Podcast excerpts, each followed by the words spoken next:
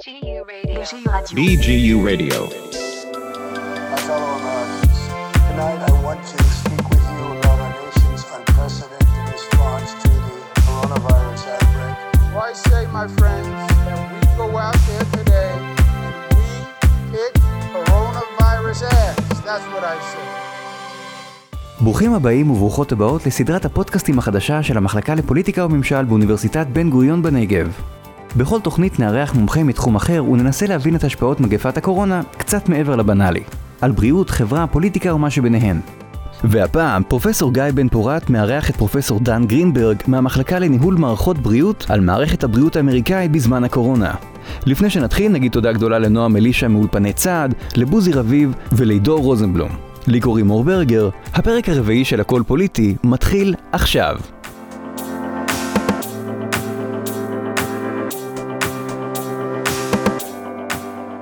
חושב שעבור אה, רבים מאיתנו, מערכת הבריאות האמריקאית היא, אה, היא תחום שהוא לא מוכר.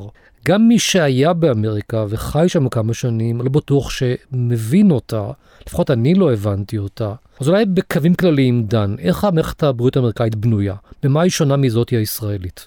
טוב, תודה רבה גיא, קודם כל על השאלה ועל, הפתיחה. זה לא רק ישראלים שגרו בארצות הברית שלא יודעים איך המערכת האמריקאית בנויה, אני חושב שגם האמריקאים שנולדו וגדלו בארצות הברית לא ממש מבינים את המערכת המורכבת הזאת, ואני אתחיל ואני אומר שאני אישית לא קורא לזה מערכת בריאות, אלא שירותי בריאות. בחלק אה, מהמקרים קוראים לזה לא healthcare system, אלא disease management system. אז המערכת אה, אה, בקצרה מבוססת בעיקר על ביטוחי בריאות פרטיים שניתנים דרך המעסיק. מי שעובד מקום העבודה היום בעקבות האובמה קר, בעקבות השינוי שחל במערכת משנת 2013, למעשה רוב מקומות העבודה חייבים להציע ביטוח רפואי לעובדים שלהם, והביטוח הזה הוא בהשתתפות של העובד והמעביד, שמרבית התשלום הוא השתתפות של המעביד ולא של העובד. זאת המערכת הפרטית. המערכת הציבורית, המרכזית, בעצם נותנת כיסוי ציבורי, פדרלי וגם כיסוי של הסטייט לשתי אוכלוסיות עיקריות, לאוכלוסיית קשישים מעל גיל 65, שזה ביטוח המדיקר, ולאוכלוסייה של עניים מתחת לסף הכנסה מסוים, שזה ביטוח המדיקייט. זה באופן כללי, מעבר לזה, יש קבוצה די גדולה באוכלוסייה שלא מבוטחת באף אחד מה, מהביטוחים האלה. קיימים עוד ביטוחים קטנים, שזה ביטוחים ליוצאי צבא למשל, וביטוחים למשרתי צבא. אדם שלא מבוטח, בהנחה שהוא חולה, מה קורה איתו? אדם שלא מבוטח בעצם הוא לא זכאי לשום שירותים של רפואה ראשונית, אבל החוק קובע שאם אתה מגיע לחדר המיון בבעיה רפואית שחייבים לטפל בה, בעיה רפואית שהיא דחופה, חדר המיון בבית חולים כללי חייב לטפל בך, וזה מה שקורה. בהרבה מאוד מקרים הם משתדלים להפנות את החולים האלה לבתי חולים אחרים, אבל החוק למעשה קובע בצורה מאוד מאוד ברורה שלפחות טיפול ראשוני אתה חייב לקבל בחדר המיון, כמובן אם הבעיה היא בעיה דחופה. מההתנסות שלי בארצות הברית, בכמה פעמים שהייתי בביקורים רפואיים, וקיבלתי את החשבון אחר כך שהלך לחברת הביטוח, אלה היו סכומים מבהילים. כלומר, הסכום על בדיקה שגרתית יכול להגיע למאות דולרים, שלא נדבר על ניתוחים ודברים אחרים. איך זה מגיע לכאלה סכומים גדולים? מה, מה ההסבר לזה? יש המון המון uh, תמריצים uh, בתוך שירותי הבריאות של ארה"ב שהמערכת לא טיפלה בהם, וגם הרפורמה של אובמה, שהוא עשה למעשה במערכת הבריאות האמריקאית, היא רפורמה שנגעה אך ורק בשיעורי המבוטחים ולא בעלויות המאוד מאוד uh, גבוהות במערכת. יש תמריצים מאוד מאוד uh, גדולים לספקי שירותים להרבות בטיפולים.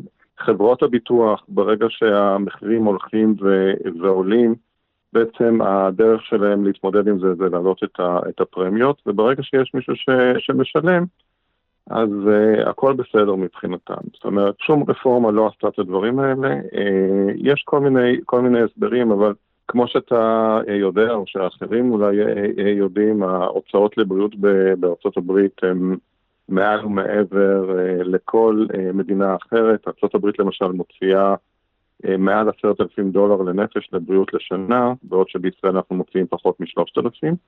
ואם אנחנו מסתכלים על ההוצאה לבריאות כאחוז מהתמ"ג, מהתוצר המקומי הגולמי, אנחנו מדברים על כמעט 17% בארצות הברית, בעוד שבארץ אנחנו עומדים במשך הרבה מאוד שנים על 7.4-7.5. חלק מה, מההסברים זה מערכת אה, רפואה ראשונית אה, מאוד טובה בישראל, ומערכת רפואה ראשונית מאוד לא טובה בארצות הברית. כלומר קופות חולים אתה מתכוון. כן, בארצות הברית אין קופות חולים כמו שאנחנו מכירים ב- בישראל, בעצם אה, חברות הביטוח ויש צורות שונות של התארגנות של חברות הביטוח, צורת התארגנות היא שונה לחלוטין ממה שאנחנו מכירים ב- בישראל.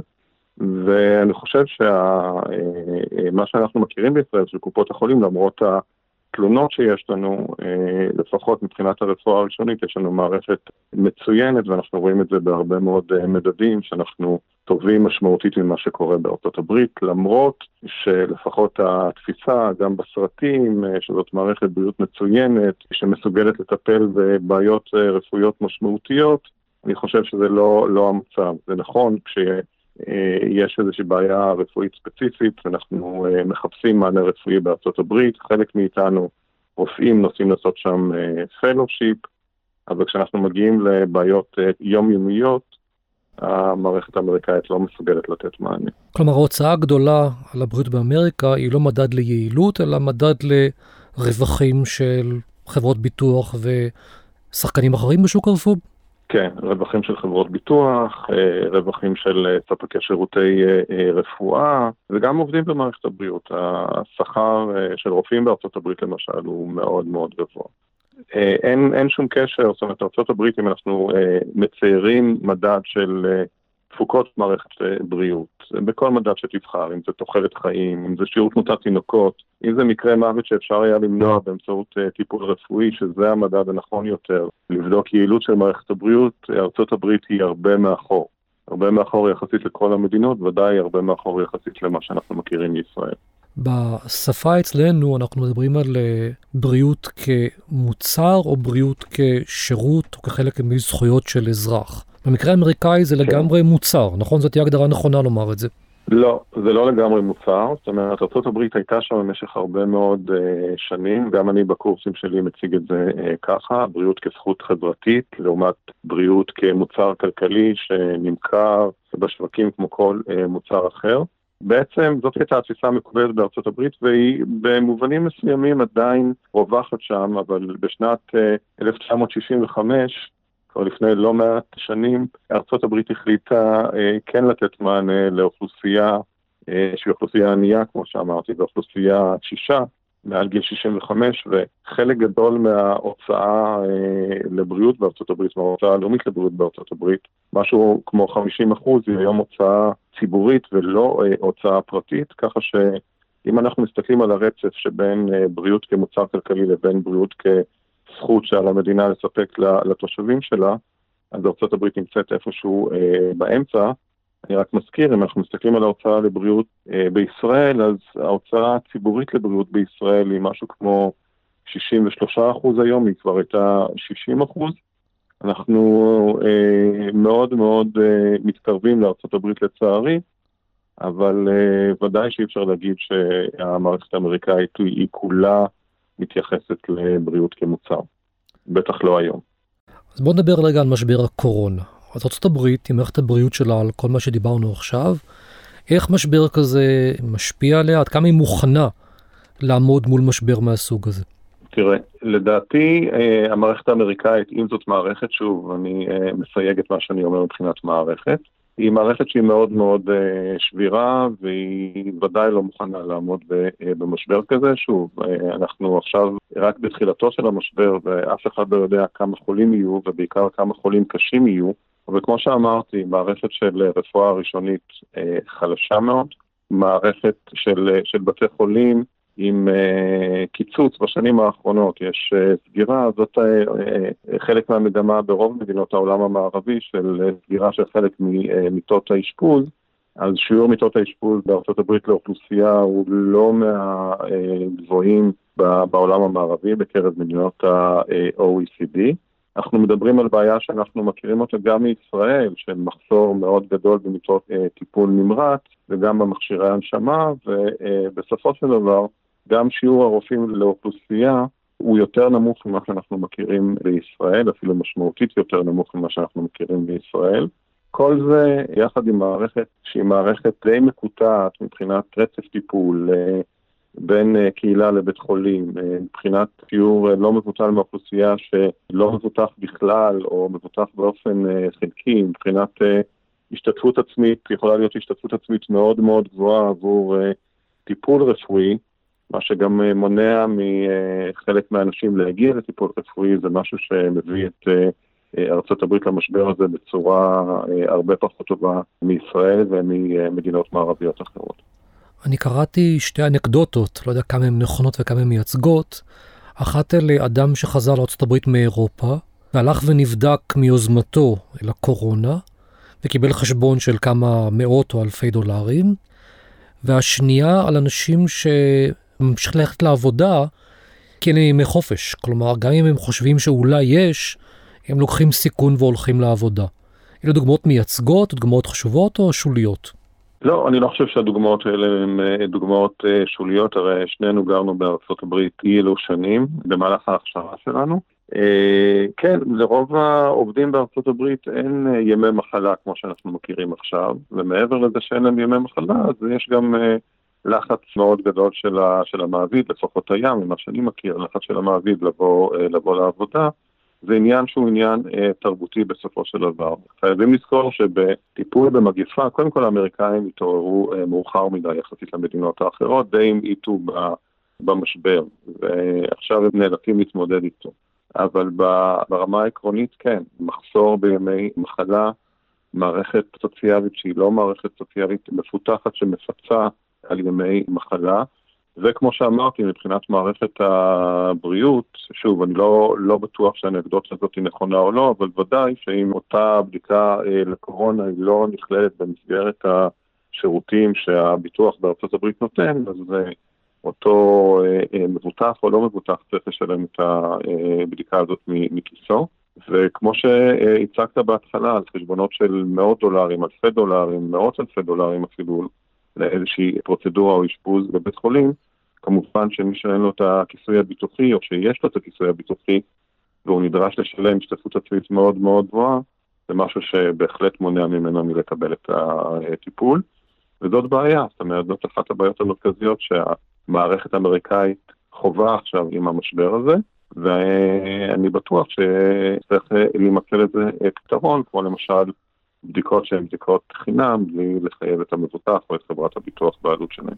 ובהנחה שזאת תהיה ההחלטה, יש להם דרך להוציא אותה לפועל? כלומר, יש שם מערכת רפואית שיכולה תוך זמן קצר לעשות את האדפטציה הזאת, או שזה משהו יהיה מאוד קשה לעשות אותו?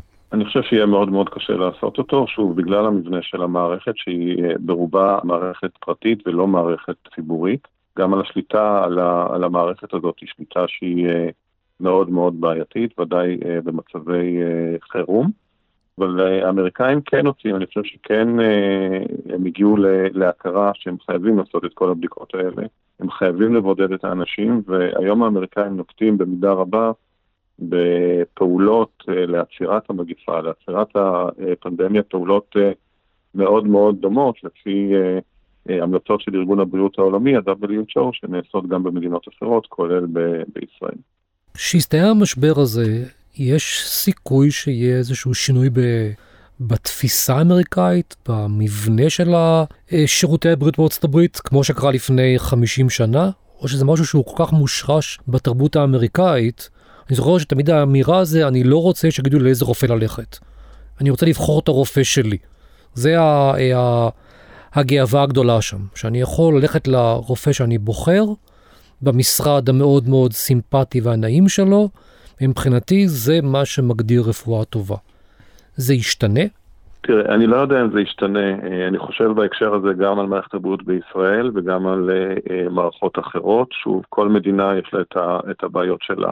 האמריקאים במשך הרבה מאוד שנים, והיו לא מעט ניסיונות, ניסו לעשות רפורמה.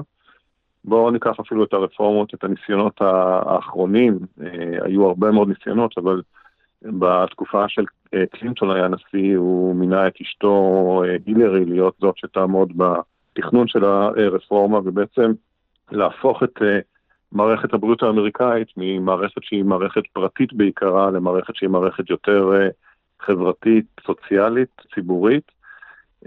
הניסיון הזה לא צלח ובעצם כוחות השוק המאוד מאוד חזקים בארצות הברית הצליחו להוריד ולהרוג את הרפורמה הזאת עד, ש, עד שהגיע אובמה.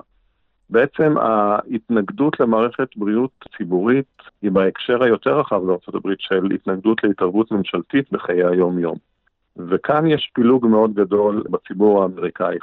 50% מהציבור איכשהו מוכן לקבל מערכת בריאות ציבורית ותומך בזה, שזה בעיקר המצביעים של המפלגה הדמוקרטית, בעוד שהמצביעים של המפלגה הרפובליקנית לא מוכנים לשמוע על זה בשום פנים ואופן. שוב, זה בחלוקה מאוד מאוד גסה. אז יחסי הכוחות האלה הם לא השתנו. אבל אה, אני חושב שנקודת המפנה הייתה, בעצם נקודת המפנה שהביאה אה, לרפורמה של אובמה, שגם היא, טראמפ התנגד לה אה, לחלוטין, ובעצם הדבר הראשון שהוא הצהיר שהוא יעשה כשהוא נבחר להיות נשיא הברית, זה שהוא יבטל את הרפורמה הזאת, הוא יבטל את אובמה קר.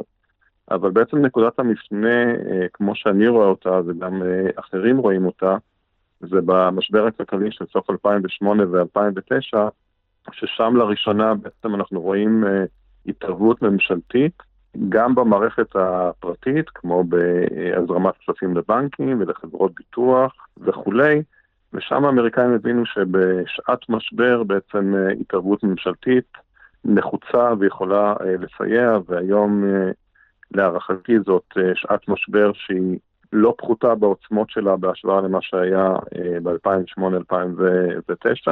והשאלה אה, איך המשבר הזה יסתיים. זאת אומרת, אם המשבר הזה יסתיים תוך כמה חודשים וימותו כמה אלפי אנשים או כמה עשרות אלפי אנשים, אה, תלוי באיזה מדינה אנחנו מדברים, אני לא חושב שזה ייצור איזשהו אה, שינוי מאוד מאוד משמעותי. יש שם עניין אידיאולוגי, גם קפיטליסטי, גם פרוטסטנטי בתפיסה. שוב, השאלה, כמו שאמרתי, איך נצא מהמשבר הזה. ובהשוואה עולמית, אם מסתכלים עכשיו על מה שקורה בחודשים האחרונים, איזה מדינות, אם כבר אפשר לומר את זה, מצליחות יותר טוב להתמודד עם המשבר מאשר אחרות? תראה, זה לא רק עניין של מבנה של מערכת הבריאות, זה גם הגישה שמדינות נקטו וכמה מוקדם הם נערכו לטיפול במשבר הזה. שתי המדינות שהן עכשיו נמצאות בכותרת, או שמדינה אחת שנמצאת עכשיו בכותרת, זאת איטליה. מערכת הבריאות באיטליה נחשבת למערכת בריאות מצוינת. אם אנחנו נסתכל על הדירוגים הבינלאומיים של אה, מערכות הבריאות, אז מערכת הבריאות באיטליה מדורגת יותר גבוה בהשוואה לישראל, שוב, עם כל החסרונות של המדדים שנבדקים בהשוואות הבינלאומיות אה, אה, האלה.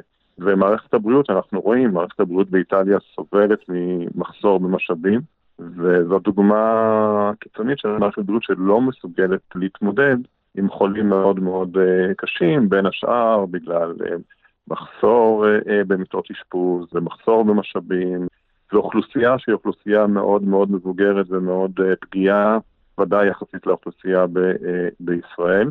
אבל זו דוגמה של מערכת בריאות שכל העולם חשב שהיא מערכת בריאות מצוינת ולא מסוגלת להתמודד עם זה. אה, אני גם מאוד מאוד חושש ממה שקורה ב, אה, באנגליה או בבריטניה, זאת מערכת בריאות שנמצאת כבר במשבר כמה שנים, אה, מהרבה מאוד בחינות.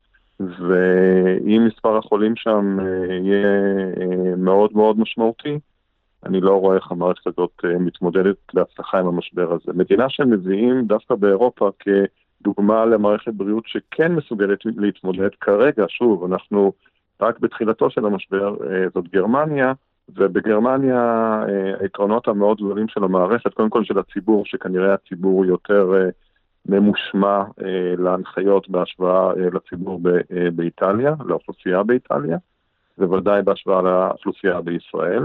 אבל אה, מה שכרגע היתרונות של אה, מערכת הבריאות בגרמניה, שהם החסרונות שלה, החסרונות הגדולים שלה במצבי שגרה, שיש שם למשל אה, לא מעט רופאים, אבל בעיקר יש שם הרבה מאוד מיטות בבתי חולים, בעצם שיעור מיטות ה... אשפוז לאוכלוסייה בגרמניה הוא פי שלוש בהשוואה למה שאנחנו מכירים בישראל, וגם אה, בארצות הברית פחות או יותר אה, זה היחס. אז יש להם שם כרגע שוליים מאוד מאוד רחבים וגם שיעורי תפוסה שהם שיעורי תפוסה נמוכים יחסית ביום-יום, ויש להם שוליים אה, שהם יכולים עדיין להתמודד איתם ולהשתמש בהם על מנת לטפל בחולים. דרום קוריאה, שזאת מדינה שנחשבת גם היא כמדינה שהתמודדה טוב עם המשבר הזה, שוב, אז יש שם את עניין הבדיקות והבידודים והמעקב אחרי חולים, אבל גם שם אנחנו מדברים על שיעור מיטות מאוד גבוה לאוכלוסייה, שזה מה שצריך כרגע עם אה, אוכלוסיית החולים, אה, או כן, החולים, תהיה אוכלוסייה שתזדקק לטיפול אינטנסיבי כמו טיפול נמרץ, הנשמה וכולי. טוב, נראה לי שכיסינו פה את העולם כולו, פחות או יותר. תודה, דן. תודה רבה, תהיה בריאות טובה לכולנו והצלחה עם המשבר הזה. מקווה שיסתיים בקרוב. מקווה. להתראות. BGU Radio.